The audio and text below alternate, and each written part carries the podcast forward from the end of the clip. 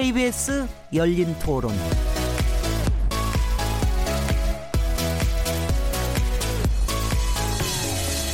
안녕하세요. 묻는다, 듣는다, 통한다. KBS 열린 토론 진행자 시민 김진혜입니다.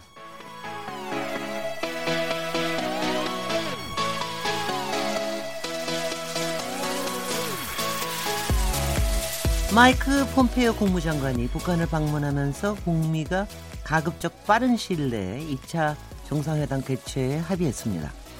북미가 비핵화 조치와 관련해 얼마나 구체화된 논의를 했는지, 언제 회담이 이루어질 것인지 등은 좀 더 지켜봐야 될 대목입니다만은 한반도 문제가 빠르게 전개되고 있는 것만은 사실인 것 같습니다. 때문에 오늘 오전 당정청 회의에서도 앞으로 국회의 역할을 강조하면서 판문점 선언 비준 동의안의 처리를 언급했는데요. 그러나 여전히 여야의 입장차가 상당합니다. 이 부분과 함께 자유한국당의 새로 구성된 조광특위의 내용 그리고 지난주 이명박 전 대통령의 1심, 선고까지 오늘 월요일 정치의 재구성을 통해 얘기 나눠보도록 하겠습니다. 10월 8일 KBS 열린 토론 지금 시작합니다.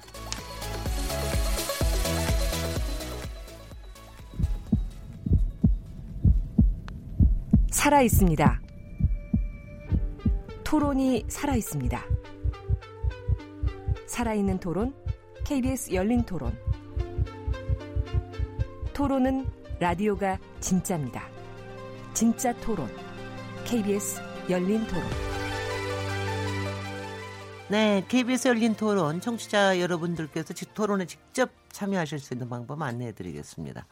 마이크 폼페이오 장관의 북한 방문 결과를 두고 여야의 평가가 엇갈리고 있는데요. 여러분은 진전이라고 평가하시겠습니까? 아니면 자유한국당의 입장처럼 여전히 구체적 진전이 없다고 보시겠습니까? 또한 자유한국당에서 인적 쇄신을 단행할 조직 강화 특별위원회 이른바 조강특위 어, 이 특위가 내일부터 본격 출발 출범할 것으로 보입니다. 어떤 인물들의 청산돼 대상이 돼야 한다고 보십니까? 그리고 일각에서 거론되고 있는 보수 대통합에 대한 여러분의 의견도 문자로 보내주십시오. 샤프 9730번으로 참여하실 수 있고요. 단문은 50원, 장문은 100원의 정보 이용료가 붙습니다. KBS 모바일 콩 그리고 트위터 계정 KBS 오픈을 통해서도 무료로 참여하실 수 있습니다. KBS 열린 토론은 어, 매일 새벽 1시에 재방송되고요. 팟캐스트로도 들으실 수 있습니다. 청취자 여러분들의 많은 참여를 바라겠습니다. 자, 그럼 오늘 월요일 정치의 재구성 코너에 함께 토론하실 패널 네 분 소개해 드리겠습니다. 강기정 전 더불어민주당 의원님 나와주셨습니다. 네, 강기정입니다. 정태근 전 한나라당 의원님 모셨습니다. 네, 안녕하세요. 정태근입니다. 박, 네, 박시영 윈지코리아 부대표님 모셨습니다. 네, 반갑습니다. 박시영입니다. 배종찬 Research and Research 본부장님 자리하셨습니다. 안녕하십니까? 네. 잘 지내셨어요? 예, 어, 잘 지냈습니다. 근데, 아, 근데 약간 일교차가 생겨서 그런지 약간 다들 컨디션들이 조금은 힘들어하는 것 같긴 해요. 어떠세요, 한기정 의원님? 오늘 보니까 약간 감기 오시는 거 아니에요? 주말에 뭐 가정사가 있어서 아, 주말에 지내다가 오늘- 아이고 피곤합니다. 네. 어머니가 지금 99세 되셨는데 네. 어머니를 모시고 즐겁게 1박 2일 놀다 보니까 너무 피곤합니다. 아, 네. 100회 내년을 많이 기대하게 됩니다. 자, 우리 첫 번째 토론 주제, 폼페이오 장관의 방북. 이에 대한 여야 평가가 엇갈리고 있는데요. 어저께 7일, 일요일 날에, 어, 왜 일요일 날에 갔는지 모르겠는데, 네 번째로 북한을 방문해, 방북했습니다. 그리고 김정은 위원장과 오찬까지 상당히 긴 시간 같이 보낸 것 같은데요. 그 결과를 어떻게 평가하시는지, 오늘은 정태근 의원님부터 먼저 시작하실까요? 어떻든 그 지난 이제 싱가포르 회담 이후에 진척이 없다가 어 지금 남북 간의 남북 정상 간의 그 평양에서의 만남 이후에 어, 진전이 있는 것이 분명해졌죠. 다만 이제 그것이 어 누구의 어느 쪽의 주도권에 의해서 그렇게 되는가에 대해서는 좀 엇갈릴 수가 있습니다. 기존까지는 실질적인 비핵화 조치라는 것, 그러니까 이전에 얘기했을 때 가장 문제가 됐던 게 핵목록 신고를 해야 종전선언에 들어간다.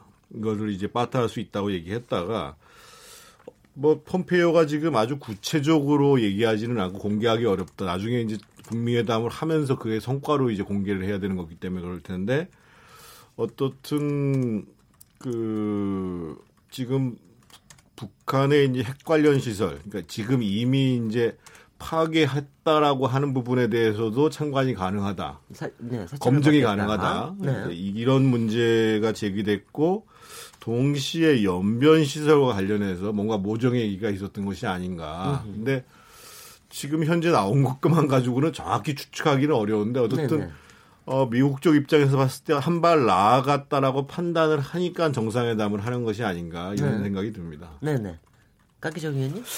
지금까지는 이제 폼페이오 방북 전까지 지난 한 6개월 동안 한반도를 둘러싸고 있는 북미 간의 또 남북 간의 어떤 평화 질서에 대한 논의가 됐다면 이번 폼페이오 방북 이후 그리고 어제 이제 우리 대통령을 만나고 오늘 중국으로 폼페이오가 가면서 상황은 이제 한반도의 어떤 질서를 넘어서 동북아의 새로운 질서 찾기가 시작된 것 아니냐. 그런 점에서 그동안 이제 남북 관계나 한반도의 평화 협정 이 정도 이야기 하다가 네. 이제는 하- 한반도를 넘어선 동북아의 어떤 에너지 경제 공동체 문제 이런 평화의 다자 공동체 문제로 확 지금 커져 버렸습니다. 갑자기 평화협정 얘기가 상당히 구체적으로 완전히 나옵니다. 그래서 네. 그동안에는 이제 그 소외받았던 러시아와 네. 일본이 다시 이제 되면서 소위 육자 회담으로 다시 복귀가 된 거예요. 육자가 다시 이제 한반도를 둘러싸고 다자 간의 어떤 협정 협의가 시작돼서 시진핑이 북한에 오겠다 조만간에 또 김정은 위원장이 소련을 가겠다, 아, 러시아를 가겠다.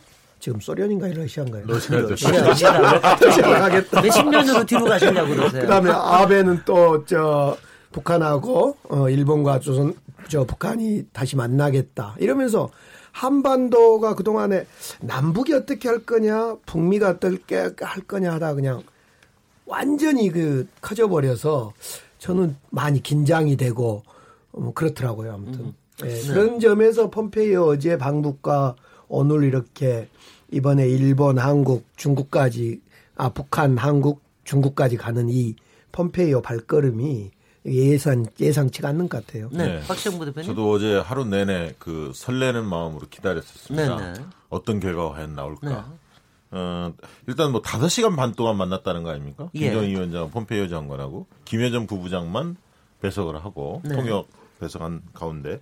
근데 이제 미국과 문재인 대통령 공이 그 내용에 대해서 설명하는 것이 상당히 이제 긍정적으로 평가를 하고 있습니다. 미국이나 네. 우리나라에서 뭐라고 하냐면 결정적인 진전을 맞이했다 이런 평가를 내고 있고 결국은 이제 한반도 평화 프로세스에 뭔가 이제 진전이 이루어지면서 우리 강 의원님 말씀하신 대로 이게 동북아의 새로운 질서로 이어질 것 같다라는 느낌이 뭐 듭니다. 왜냐하면 최선이 이 북한 외무성이 방러를 했지 않습니까? 네네. 그래서 이제 김정은 위원장이 조만간에 어, 러시아를 방문할 것 같다. 그다음에 말씀하신 대로 북일 회담도 가시화되고 있고 시진핑의 또 북한 방문도 올해 안에 이루어질 가능성이 있고 이러다 보니까 한반도를 둘러싸고 이 마지막 냉전 체제인 이 한반도를 둘러싸고 빠르게 네. 냉전을 종식하기 위한 어떤 어, 판짜기 새로운 판짜기가 되고 있는 거 아닌가. 그리고 저는 어떻게 봤냐면 어, 미국으로서 이제 two track으로 준비할 것 같다는 생각이 하나 들었습니다. 뭐냐면 하나는 이제 제2차 북미 정상회담의 일시 장소, 그 다음에 의제에 대해서 준비하는 팀이 있어야 할 것 같고, 네. 그 다음에 이제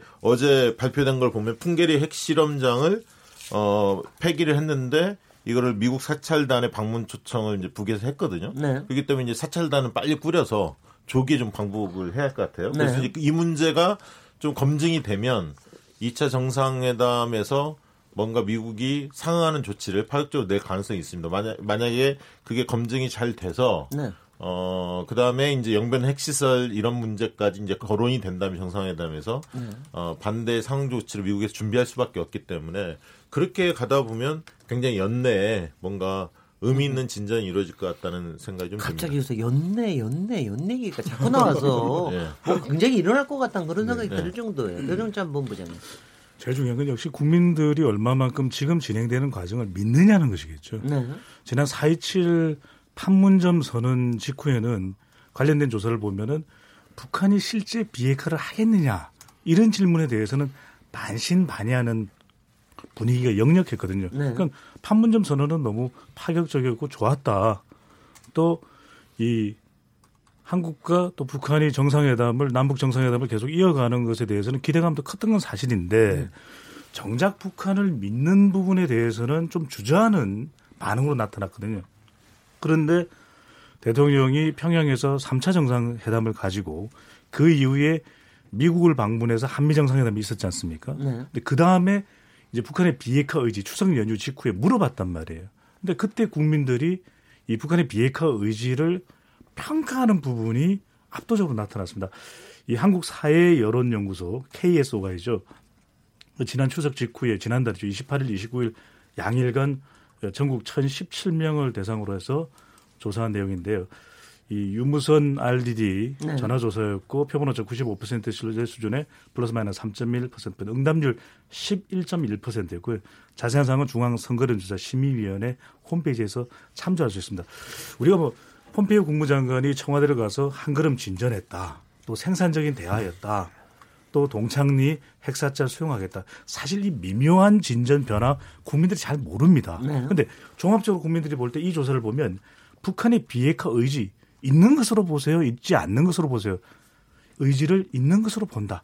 74.3%. 아, 많이 올라갔네요. 네. 그래서 없는 것으로 본다 비하면 압도적이거든요. 그리고 이 평가를 유보하는 응답도 불과 모르겠다 2.6%밖에 되지 않는다는 네. 것입니다. 물론 이런 조사 결과에 대해서 국민이 썩고 있다. 하지만 국민들도 계속해서 지켜보고 있는 부분이 있거든요. 그만큼 우리 국민들이 종합적으로 판단할 때 이 북한의 비핵화 의지는 긍정적인 평가를 받고 있다는 것이죠. 네네. 네. 어, 그럼 뭐 좀 괜찮은 사인으로 보이기도 하는데요.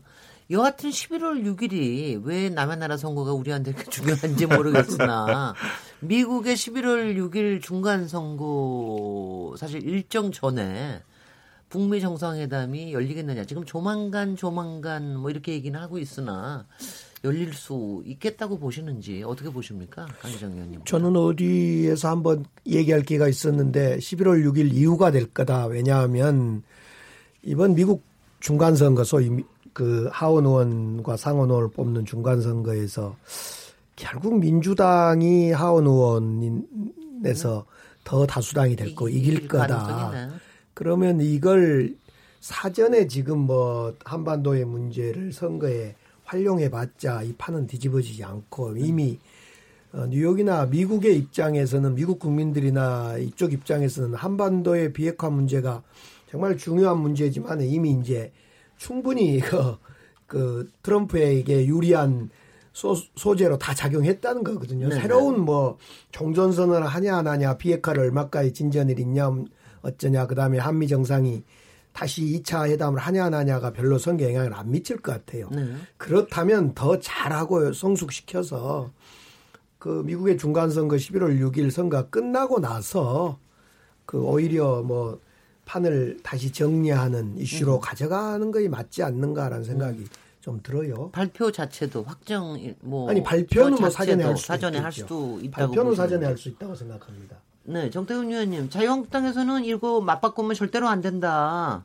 그 트럼프 대통령이 저 중간 선거에 너무 집약해서 이런 종전선언과 뒤바꾸려고 하면 안 된다. 이렇게 좀 강경한 발언도 하고 그러는데요. 어떻게 보고 계세요? 그러니까 우리 국민이 그 북한의 비핵화 의지에 대해서 상대적으로 긍정적으로 평가하는 것은 뭐 올라가고 있는 것과는 다르게 네.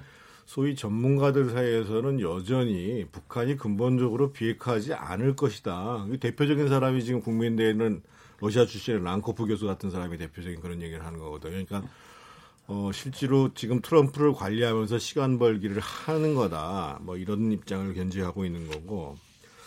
자유한국당은 지금 한 가지 문제점들이 지금 미국의 생각, 특히 트럼프 정부의 생각이 좀 변하고 있는 것들에 대해서 어, 그거를 객관적으로 받아들이지를 좀 못하고 있는 것 같거든요. 네. 지금 사실은 작년 이맘때하고 지금을 비교하면은요. 그러니까 어, 작년 이맘때는 이제 군사적 위협, 뭐 대북 제재뿐만 아니라 군사적 위협이 논의됐고 올 초에 비핵화에 대한 논의를 하자고 했을 때 미국의 기본적인 입장이 소위 뭐 리비아식 방식 네. 또는 뭐 볼턴식 방식 그리고 이제 흔히 많이 얘기했던 게 일단 현재 있던 핵을 들고 나와라 front loading을 해라 네. 이런 것 거기서 이제 그 다음에 CVID 불가역적인 해체를 해야 된다. 그 다음에 이제 FFID까지 왔다가 네. 지금 보면은 종전 선언이라는 것을 평화 협정이 아니라 선언적 의미로 해서 지금보다도 보다도 가시적인 조치. 그래서 그 전에 나왔던 것이 이제 핵 목록에 대한 신고를 얘기를 했다가 지금 어떻든 북한에서는 지금 핵 목록 신고는 지금 얘기를 안 하고 있는 거거든요. 네네. 그러면 이제 지금 조금 전에 나왔던 그 풍계리에 대한 참관, 참관이라는 거는 이제 대략 북한이 그럼 거기서 시료 채출 정도까지가 가능한다는 정도의 참관을 한다 그러면 아 대략 어느 정도의 수준의 지금 핵무기와 핵 물질을 갖고 있구나라는 것을 판단한다는 거죠. 근데 이것만 가지고는 약한 것 같고 뭔가 지금 폼페이오하고 여기 풍계리 참관을 넘어서는 뭔가가 하나가 전달되는데 우리는 지금 모르고 있는 거죠. 그러면 조금 암시가 있는 것 같다는 느낌은 듭니다. 그건 이제 뭔지는 모르죠, 우리도. 네네. 그러니까 이제 뭐 폼- 폼페이오 입장에서 보면 분명하게 이제 다음 북미 회담의 성공의 성과물로 보여주려고 하는 거기 때문에 그런 거 봐서는 풍계리 참관 이상의 뭔가가 있는데 그것이 정말 한국 입장에서 봤을 때 또 한국 보수 지형에 봤을 때 실적인 비핵화를 한발 더 나간 거냐 아니냐 이 문제에 대한 판단을 해야 되는데 지금 이제 어떻든 지금 자유한국당에서는 실질적인 비핵화 조치라는 것은 핵목록 신고로부터 시작된다 라는 입장을 지금 견지를 하고 있는 거죠. 네. 그래서 어 지금 바른미래당 같은 경우는 오늘 지금 조명균 장관을 불러가지고 지금 입장이 갈렸잖아요. 들을 뭐 들을 거냐 말 거냐부터 시작해서 한반도의 비핵화의 문제냐 북한의 비핵화의 문제냐 논쟁을 하고 있었는데 지금 어 분명한 사실은 그거를 질적인 전환인지 아니면 그냥 한 발짝 더 나간 건지에 대한 논쟁이 있겠지만 전체적으로 보면 어떻든 한국과 북한과 미국 간에 있어서 전반적인 대화 국면으로 들어간 건 분명한 거거든요. 그런 상황 속에서 보수 진영은 그러면 어떤 전략을 가져갈 거냐. 네. 이 문제에 대해서 지금 자유한국당 내부에서 한 걸음도 진전을 좀 못한 것이 아닌가. 네네. 이런 생각, 이런 딜레마가 있는 것 같고. 정상회담, 북미회담 일정과 관련해서는 만약에 두 가지 조건이 충족된다면 사실은 11월 6일 이전에도 있을 수 있죠. 한 가지는 김정은이 워싱턴으로 날아간다. 이게 하나 충족돼야 되고 두 번째로는 지금 현재 그 폼페이오가 뭔가 얘기됐다라는 부분들이 적어도 확실한 진전이다. 논란 여지가 없이 확실한 진전이다라는 정도가 얘기가 됐다 그러면 11월 6일 전에 할 수가 있을 것이고 네. 그렇지 않다 그러면 뭐 날짜를 확정짓지 못한 거 봐서는 아직도 이제 구체적인 실무적인 협의는 계속 이- 이어지고 있다고 봐야죠. 네. 박정우 네. 대표님 어떻게 판단하고 저는 계세요? 이렇게 보고 있습니다. 그러니까 뭐냐면 일단 패턴이 좀 바뀐 것 같아요. 뭐냐면 북한의 선 행동을 하고 미국에서 검증한 다음에 상응하는 조치를 내놓는 형태로 단계별로 가는 것 같아요. 그러니까 지금 저는 굉장히 영리하게 접근했다고 보는데 왜냐하면 미국 국민들 다수가 믿지를 않으니까 이 정상회담을 하기 전에 뭔가 눈으로 볼 수 있는 게 징검다리가 있어야 한다. 그런 어떤 생각들을 양측에서 한 것 같고요. 미국이나 북한. 그런 면에서 어, 풍계리 핵실험장 참관이라는 카드를 들이냈고 뭐 그 과정에서 동창리 엔진 실험장도 뭐 참관할 수도 있겠죠. 네. 뭐그 과정을 빨리 가져가려고 하는 것 같고요. 이미 북은 다 준비됐다라는 입장인 것 같고 그렇게 하면 아무래도 어, 제2차 북미 정상회담에 대해서 내용적으로는 이견들이 상당 부분 절충을 했다라고 보여지고 시기는 저는 미국한테 공을 넘긴 것 같아요. 네. 이게 당신들이 판단해라. 그래. 지금 다 합의됐는데. 네. 당신들이 선거 이 직전에 하는 게 유리하면 그렇게 하시고 네. 뒤에 할 것 같으면 하시고 이렇게 양측에 얘기된 게 아닌가. 그래서 트럼프 입장에서 지금 선거판이 안 좋은데 아까 이제 그 풍계리 핵실험장 네. 참관이 조기에 잡히면서 뭔가 그게 눈으로 보이고 미국 국민들한테 안심할 수 있게끔 뭔가 내용물이 나온다, 결과물이 나온다 치면 어, 선거 직전에 할 수 있죠. 선거 네. 판세가 안 좋으니까. 그래서 워싱턴 아니면 괌 같은 데도 할 수도 있다고 봅니다. 미국 영이니까. 그렇네요. 워싱턴까지 가면 또 비행기를 어떻게 하냐, 뭐 네. 이렇게 얘기가 많은데 괌은 또 전략 기지에 에, 어떻게 보면 미국의 전략 자산들이 다 모여 있는 곳 아닙니까? 네. 그렇게 갈 수도 있다고 보여지고요. 그래서 지금은 저는 내용적으로 거의 대부분 합의한 것 같고 공은 미국으로 넘어갔다 이렇게 보여집니다. 네, 뺀전 본부장님. 저기 트럼프 대통령의 판단이 매우 중요하지 않습니까? 물론 이제 미국 행정부가 있고 또 북한과의 관계에서 어, 갖게 되는 이 가지게 되는 협상이 뭐 상하원의 비준을 받는 그런 단계는 지금 아니거든요. 그렇다면 행정부의 수장인 트럼프 대통령의 의사결정이 가장 중요할 수밖에 없는데 지금 트럼프 대통령은 내 코가 석잔 거죠. 왜냐하면은 이번 중간선거를 쉽게 볼 수 없는 것이 이 하원 435명 전원을 선출하거든요. 네. 그러면 앞으로 이제 본인이 하고 싶은 여러 법안들이 반대에 부딪힐 수밖에 없습니다. 그러니까 대북 관계는 미국이 보는 대북 관계는 행정부의 판단도 있을 수 있고 가능한 그런 단계의 조치겠지만 트럼프 대통령이 마지막 보루인 경제는 법안 통과 안 되면 안 되는 것이거든요. 게다가 이번에는 이 미투 또 러시아 스캔들이 있기 때문에 상당히 수세에 몰려 있습니다. 예. 그런데 이제 일부에서는 중간 선거 이후에 될 것이다라고 하는 분석에 보면 이런 거죠. 하원 어차피 이기겠냐. 북한 가지고 이 중간 선거는 애당초 못 이긴다. 그럴 때 가장 중요한 건 뭐냐면 대통령의 지지율입니다. 네. 대통령의 지지율이 지금 30%에 고작해야 몇몇 이 대학 조사 기관의 조사에서는 한 40% 초반에 머무르고 있거든요. 네. 근데 북한의 이슈가 대통령 지지율을 올리는데 나쁘지 않다라는 것입니다. 극적 효과가 있는 것이거든요.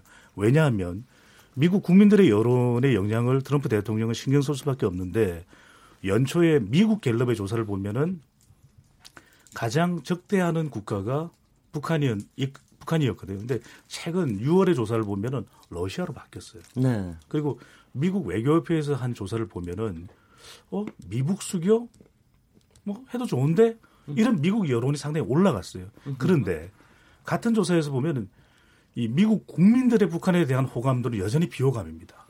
그러면 미국 국민들의 비호감은 이 미 북 정상회담, 북미 정상회담을 통해서 극적인 효과를 만들어낼 수가 있거든요. 네. 그러면 적어도 대통령의 지지율이 오를 수 있는 이 연말 효과. 또 이 정상회담 효과는 누릴 수 있다는 측면에서 이 트럼프 대통령이 저는 북미 정상회담을 중간 선거 이유로 미룬다 잘 납득하기가 쉽지 않고요. 한 가지만 더이 인물을 분석을 해보면 트럼프 대통령이 아버지 이 작고한 아버지와 다른 점은 다 브롱크스와 킨즈에 투자할 때 본인이 맨하튼으로 가서 트럼프 왕국을 건설했거든요. 그때 주재하지 않았습니다.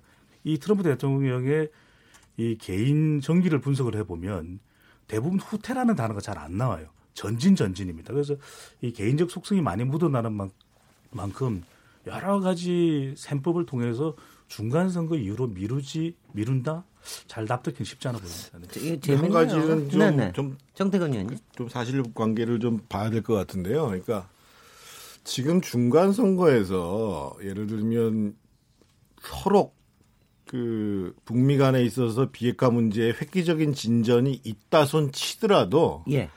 그것이 선거에 결정적인 영향을 미친다. 이렇게 보기가 어려워요, 기본적으로. 그러니까 네. 이슈를 봐도 한 여섯 번째 정도라고 봐야 되는 거고.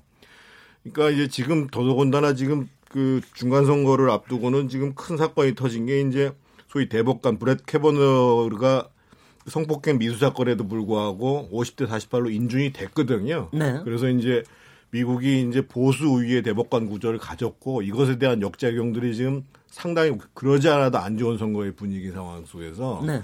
그리고 또 한 가지 제가 말씀드렸던 것처럼 미국 선거에서는 대통령의 역- 역할이 결정적이기 때문에 지금 이제 트럼프가 밖에 나올 수가 없어요. 그러면 네. 김정은 위원장이 가야 된다는 거거든요. 그래서 두 가지 다 조건으로 다 봐도 아주 획기적인 진전이다. 네. 이런 경우가 아니면은 사실은 그 중간선거 이전에 정상회담이 북미 정상회담이 있- 있을 거라고 보기는 상당히 어렵고 네. 이번에 폼피오가 이제 베이징을 방문하게 되는 중요한 내용 중에 하나가 일단은 앞으로 평화 협정을 진행할 때 반드시 중국을 참여시킬 테니까 네. 적어도 이 제재공 지금 사실상 그 미 중간에 무역 전쟁이 생기면서 북한과의 관련한 무역 제재 구멍이 많이 뚫렸다는 거 아니에요? 네. 이 중국에 대해서 이 제재에 대한 것들은 확실하게 같이 이행해 달라. 이 문제가 주요한 내용인 걸로 봐서는 제가 보기에는 뭐 진전이 있으면 좋겠죠. 근데 네. 그거를 섣불리 기대하기 어렵고 이미 사- 지금 3주가 남은 거거든요. 네 네. 지난 정상회담도 한 달이 남았는데도 사실은 별반 성과가 없었던 정상회담인데 네. 그런 점들은 좀 그 현실적인 관계로 사실로서 좀 판단을 봐야 판단을 해야 될 것 같아요. 예, 네, 강기정 의원님. 두 가지를 생각해 봐야 할것 같은데 하나는 폼페이가 중국으로 가는 거 이제 물론 동북아의 구성원이기 때문에 일본 거쳐서 가는 거이 당연하다 이렇게 생각할 수 있는데 원래 정전협정이라는 것이 맺어지게 되면 중국, 미국, 북한 이 삼자 아니었습니까 사실은? 네. 그런데 중국이 최근에 이제 우리는 한반도 정전협정에 빠질 수도 있으니 잘 좀 해봐라 이렇게 이제 한번 양보를 해야 하니까 미국의 입장에서는 중국이 빠지는 것은 불완전한 정전협정이라고 생각하는 거죠. 네. 사실은 중국을 그 저 경제 전쟁은 무역 전쟁은 하더라도 다른 전쟁에서는 평화지대를 만들어 놔야 되기 때문에 그래서 중국을 좀 설득하러 가는 쪽에 나는 어, 방향이 맞다 폼페이오가 네. 그런 점에서 중국, 러시, 소련, 그다음에 일본 여기가 참여하면 말 그대로 동북아 전체가 이제 네. 참여하게 되는 것 같고요. 또 하나는 아까 앞서 그런 말씀하셨는데 우리 정태근 의원님이 그런 말씀하셨는데 이 보수 진영, 그러니까 자유한국당이라고 표현해야 할까, 야당이라고 표현해야 됩니까? 지금쯤 이제 좀 변화해야 할 시간이 됐는데 이걸 못 변한 저 이유가 참 안타깝고 그래요. 최근에 어느 그 자리에 홍영표 우리 민주당 원내대표가 그런 이야기를 해요.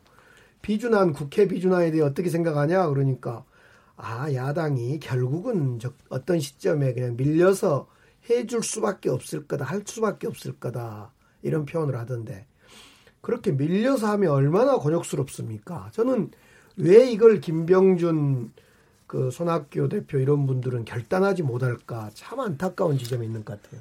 네. 저는 뭐그 여기 점에 대해서 또 얘기하시려고요. 네, 예, 박시영 오늘. 사실 저기가 민주당하고 네. 평화민주당하고 정의당하고 정의당하고 네. 아 민주평화당이죠. 네네. 민주평화당하고 민주평화당. 삼당이 어, 판문점 비준 결의안에 비준. 대해서 결의안을 좀 내자 비준을 예, 예. 하자 네. 결의를 촉구했죠. 네. 자유한국당은 바른미래당하고요. 네. 근데 이제 오늘 바른미래당이 의총을 했습니다. 이 문제 관련해서 어, 내부 의총을 했는데 잡음이 좀 있었죠. 그래서 그 특히 이제 조명균 통일부 장관을 초청해서 한번 듣자. 지도부가 네. 그렇게 판을 깔았는데 이 문제에서 내부 토론인데 왜 정부의 장관을 데려다 놓냐라고 원래 이제 그 과거에 그 새누리당 출신 중에서 탈당했던 분들, 바른미래당 오셨던 분들이 뭐 이학재 의원들이 이학재 의원이나 네. 지상우 의원 뭐 이런 분들이 이제 반대를 했습니다. 네. 그러면서 이제 반쪽짜리가 행사가 된 거죠. 네. 그래서 바른미래당이 이 문제에 대해서 입장을 정리하는데 좀 시간이 상당히 걸릴 것 같아요. 내부 진통이 좀 있는 네. 것 같고요. 그다음에 자유한국당은 아무런 지금 대꾸가 없습니다. 근데 저는 이제 이게 그 제2차 북미 정상회담이 되는 걸 보고 그때까지 좀 시간을 끌려고 하는 것 같아요. 지금 보수 야당의 입장에서는 네. 섣불리 지금 이- 일단 좀 늦었다 이렇게 네. 판단하시는 것 같고 그때 뭔가 나오면 그때는 반대하기 상당히 어려우니까 이제 할 가능성이 좀 있어 보이는데요. 어쨌든 그래서 어 11월 중에 뭐 10월 말이든 11월 중에 어 북미 정상회담 제2차 북미 정상회담에서 뭔가 성과가 크게 나오면 네. 그때 만약에 그럼에도 불구하고 반대한다. 이러면 어 진짜 그 반평화 네. 반이 평화 세력으로 낙인이 찍히면서 냉전 수구 세력으로 어 자리매김하면서 상당히 다음번 총선에서도 어려워질 수 있다. 그런 생각이 듭니다. 글쎄요. 지금 저 중국이나 러시아나 주변에서도 지금 일본이나 주변에서도 눈치를 보면서 딱 자락을 깔듯이 사실은 지금 자유한국당도 어떤 모멘텀을 어느 때 마련할 수 있을지 나름대로의 시나리오를 좀 짜서 그에 따라서 좀, 좀 조금 움직여 놓는 게 필요하지 않습니까? 근데 그런 움직임이 너무 없다는 건좀 아쉬워 보이긴 합니다. 네, 국민 여론이 네. 움직이지 않는 것은 지금 대통령의 지지율이 추석 연휴 이후에 높아진 것도 남북 문제 때문. 그래서 예, 남북 예. 관계가 개선됐기 때문에 그래서 한미 정상회담까지도 했고 유엔 연설까지도 했거든요. 네. 거기서 국민들의 좋은 평가를 받은 것이 대통령의 지지율 상승으로 이어진 것이고 또 더불어민주당의 지지율도 물론 대통령 지지율의 덕을 보기는 하지만 또 남북 문제에 있어서는 집권 여당이 또 주도권을 가져가고 있거든요. 그렇다면 이 대북 문제에 있어서 이 자유한국당 또 바른미래당이 다른 정부를 견제하고 또 본인들의 목소리를 낼 수 있는 주제들이 분명히 있습니다. 예. 그러니까 국민 여론을 보더라도 좀 더 세부적으로 나누어 보면 또 예산 같은 경우에는 좀 더 검토를 해서 잘 집행될 수 있게 해달라 그런 부분 충분히 지적을 할 수 있는 부분이죠. 그러니까 반대를 위한 반대. 그러니까 전반적으로 의심을 깔고서 정부의 정책에 대해서 목소리를 내는 경우에 국민들이 동조하기 어렵거든요. 네. 또 하나는 또 지금 정부에서는 북한의 파트너이기 때문에 목소리를 내기 힘든 것 중에 하나가 뭐 북한 인권과 관련된 부분이 있거든. 오히려 그런 부분들을 야당에서 목소리를 내주면 이 정부에서 북한과 협상할 때 또 하나의 중요한 도구로서 활용할 수가 있는 것이거든요. 그런 역할을 하면 또 지지층들이나 국민들이 볼 때도 아 충분히 야당의 몫이 있구나 이렇게 평가를 할 텐데 지금의 이 국민들의 눈에 보여지는 것은 그래서 뭔가 야당에 좀더 정교한 역할은 없느냐 네. 이런 비판에 부딪히는 거죠. 예, 예. 분명히 저, 저 아, 조금 조금 여기 하면서요. 요 저기 제가 조금 이슈를 바꾸면서 요 와중에 7일 이전에 지난 5일 14 공동선언 기념식에 북한에서 열- 요번에 공동으로 열렸는데 거기에 참여했던 노무현 재단 이사장 이사장으로 참여하셨던 이해찬 대표 발언이 또 상당히 시끄럽기도 뭐 굉장히 많은 비판도 받고 또 여야가 그에 따라서 공방정도 벌이고 그랬는데요. 그 부분에 서 어떻게 생각하시는지 하고 좀 연결시켜서 얘기를 하시죠, 정태근 의원님. 그러니까 지금 평화 국면, 평화를 정착시키기 위한 국면으로 전환되고 있는 건 분명한데 이해찬 대표의 발언도 마찬가지고 지금 이제 자유한국당을 비롯해서 보수 진영에서는 마치 그동안 보수 진영이 문제가 돼가지고 남북 관계를 방해를 해서 한반도에 긴장이 왔냔 말이에요. 한반도에 긴장이 계속 조성되는 거는 실제로 제네바 합의가 1994년에 있었고 2005년도에 베이징 합의가 있었음에도 불구하고 북한이 여섯 번에 걸쳐서 핵실험을 했기 때문에 발생한 문제예요. 그러니까 예를 들면 보수 진영에서 14선언에 대해서 높게 평가하지 않는 이유는 뭐냐면 기본적으로 베이징 합의가 2005년도에 1월 9월 달에 일어났는데 2006년도에 1차 핵실험을 해요. 그런데 14선언에는 뭐라고 써놨냐면 뭐 핵 문제 해결을 위해서 베이징 합의를 뭐 존중하고 뭐 이런 이런 식으로 대충 얼버무리고 넘어갔어요. 그러고 난 다음에 그다음에 2차 핵실험이 언제 있었냐면은 2009년도 5월 달에 있었습니다. 5월 25일 날 있었는데 2009년도 6월 2일 날 뭐가 있었냐면 한아세양 정상회담이 있습니다. 제주에서. 그러니까 이명박 정 보수 정권이라고 해서 남북 관계를 잘하고 싶은 생각이 없냐 말이에요. 근데 외국의 정상들을 전부 다 불러 모으고 있는 걸 앞두고 북한에서 핵실험을 해요? 그럼 어떻게 남북 관계를 진전을 해요? 그리고 네. 이제 박근혜 정부 때에도 세 차례에 걸쳐서 핵실험이 진행되고 결국은 지금의 대화는 작년에 최종적으로 6차 핵실험을 한 다음에 북한에서 우리가 지금 핵무력을 완성했다라고 얘기를 해서 하면서 보다 더 대등한 입장에서 협상을 할 수가 있다라는 판단을 가지고 또 한 가지는 계속되어지는 군사적 위협과 그런 이제 무역 제재 이 문제를 어떻든 풀면서 경제로 나아가야 된다라고 하면서 대화 국면이 시작된 건데 아, 야당 대표라는 분이 그 평양에 가가지고 야당이 집권하면 보수 정당이 집권하면 앞으로 남북 관계가 진전이 안 된다. 이런 식으로 얘기를 해가지고 얘기가 되냔 말이에요. 그런 상황 속에서 어떻게 비준을 얘기하냔 말이에요, 기본적으로. 네. 그러니까 뭐 사실 역사의 우연인지 필연인지 모르지만 그 기회가 와- 지금 왔을 뿐이다. 그리고 지금 여당이 지금 어 정권을 잡고 있을 뿐이다. 뭐 이런 논의로 들리는데요. 강기정 의원님. 저는 이제 이해찬 대표의 평양 발언 두 가지 아닙니까? 하나는 이제 국가원법을 손봐야 된다, 또 손볼 수 있다 이런 이야기하고 계속 집권을 하겠다, 빼앗기지 않겠다 이 두 가지 발언인데 저는 이렇게 해서 그랬어요. 북한은 이해찬 당 대표가 북한을 네 번인가 갔을 겁니다 아마 북한을 좀 안다고 나름대로 생각하겠죠. 어, 이해찬 대표 입장에서는 북한은 원래 속성상 집권당 또는 그 정부하고 대화를 하더라.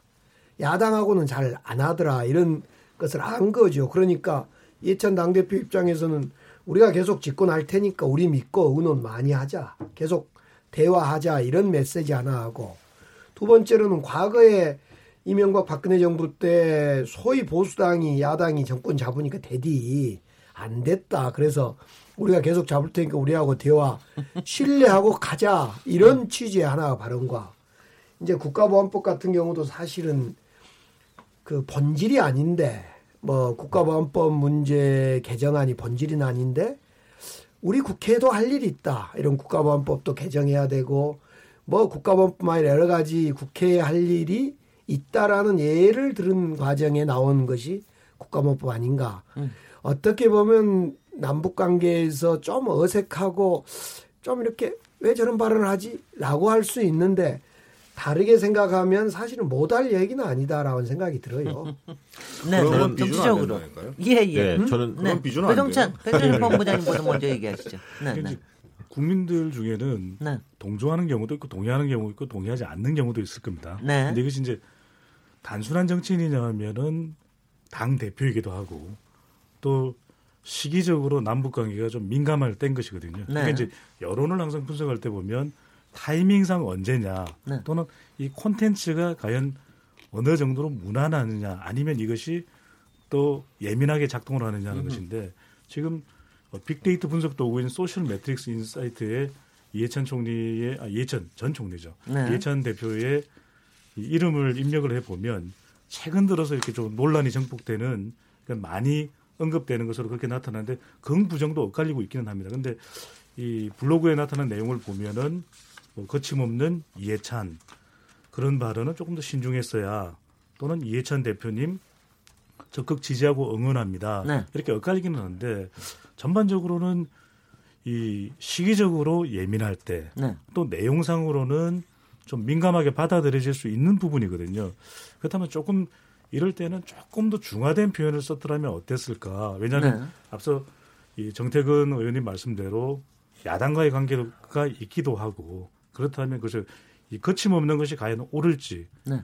또는 조금 더 음흠. 무난한 발언을 선택한 것이 옳은지는 물론 네. 당 대표 이해찬 의원의 몫이기는 하겠지만 국민들이 여론을 봐도 이것이 논란이 된다라는 것은 좀 더 안정적으로 대통령의 남북 관계에 보탬이 되면 네. 좋겠다는 차원에서는 조금 더 신중했으면 어땠을까라는 네. 생각을 해봅니다. 이게 살아는 뭐... 살아는 판일 뿐만이 아니라 음. 특히 야당하고의 지금 뭐 여러 가지 비준 문제 이런 얘기를 해야 되는 그런 사람판도 되잖아요. 네. 그럴 때 적절하냐? 네, 박시영입니다. 저는 네. 이해찬 당대표가 어, 북예산 발언에 대해서는 적절하지 않았다고 봅니다. 네. 그러니까 왜냐하면 그런 발언들은 뭐 한국에서 무슨 저기 인터뷰할 때 언론 인터뷰할 때는 할 수 있겠죠. 저는 국가원법 충분히 다뤄야 한다고 생각합니다. 네. 수정해야 할 부분이 있고요. 근데 그런 부분들이 이제 때가 올 겁니다. 네. 북미 정상회담이 잘 돼서 뭔가 냉전 체제가 거치는 상황이 된다면 당연히 국가법보 논의 들어갈 수밖에 없습니다. 그리고 20년 집권 뭐 장기 집권 이액 이의 의도는 오히려 북에서는 차라리 정치력을 잘 발휘해서 야당을 잘 설득해서 어 이런 어떤 역사적 사변들이 이어질 수 있도록 저, 내가 노력하겠다 이런 정도로 얘기하는 선에서 음흠. 했어야겠죠. 네. 그거는 저는 오버했다고 보고요. 아까 이제 정태근 의원님이 역사적 맥락을 설명하셨습니다. 보수 정권대 핵실험들을 많이 하다 보니까 어, 평화 체제에 있어서 보수도 뭐 그걸 안 하고 싶었겠냐. 네. 상황이 그렇게 된 거다. 북이 원인을 제공한 거다. 어, 일면 맞죠. 그 뭐 저는 무시해서는 안 된다고 생각하고요. 다만 이런 면도 있다는 거죠. 그러니까 어, 개성공단 하루아침에 폐쇄했습니다. 네. 이런 방구 설명도 없이요. 그러니까 그동안에 이명박 박근혜 정부의 이 대처하는 모습을 보면 실망할 부분들이 분명히 있습니다. 일관성이 좀 떨어지는 부분도 있고요. 그 다음에 그 지금의 역사적인 어떤 이 전환을 분명히 김정은 위원장의 결단으로부터 시작된 건 사실입니다. 그럼에도 불구하고 이 사드 문제나 여러 가지를 풀어가고 또 미국의 트럼프라는 굉장히 그 특이한 분을 상대로 했던 걸 보면 저는 보수 진보를 떠나서 문재인 대통령의 탁월한 외교력 네. 어, 그런 부분들은 분명히 인정해야 한다고 봅니다. 예. 그 국민들이 다 보고 음. 있습니다. 네. 그건 진보 보수를 넘어서서 어떤 그 리더가 갖춰야 할 여러 가지의 자세나 조건들을 뭐 능력들을 리더십을 잘 발휘했다고 저는 보고요. 그 네. 부분에 대해서는 보수에도 보수 지정이 인정을 해야만이 네. 아마 국민들하고 다가설 수 있을 겁니다. 저는 네. 그렇게 이 주제는 여기까지 한좀 하도록 하고요. 요 다음에 같이 또 모아서 또 하도록 하고요. 왜냐하면 한 번 얘기하시면 그 다음에 또 반론 나올 거기 때문에 시간이 또 또 갈 거 아니겠어요? 잠시 쉬었다가 토론 이어가 보도록 하겠습니다. 지금 여러분께서는 KBS 열린 토론 시민 김진애와 함께 하고 계십니다.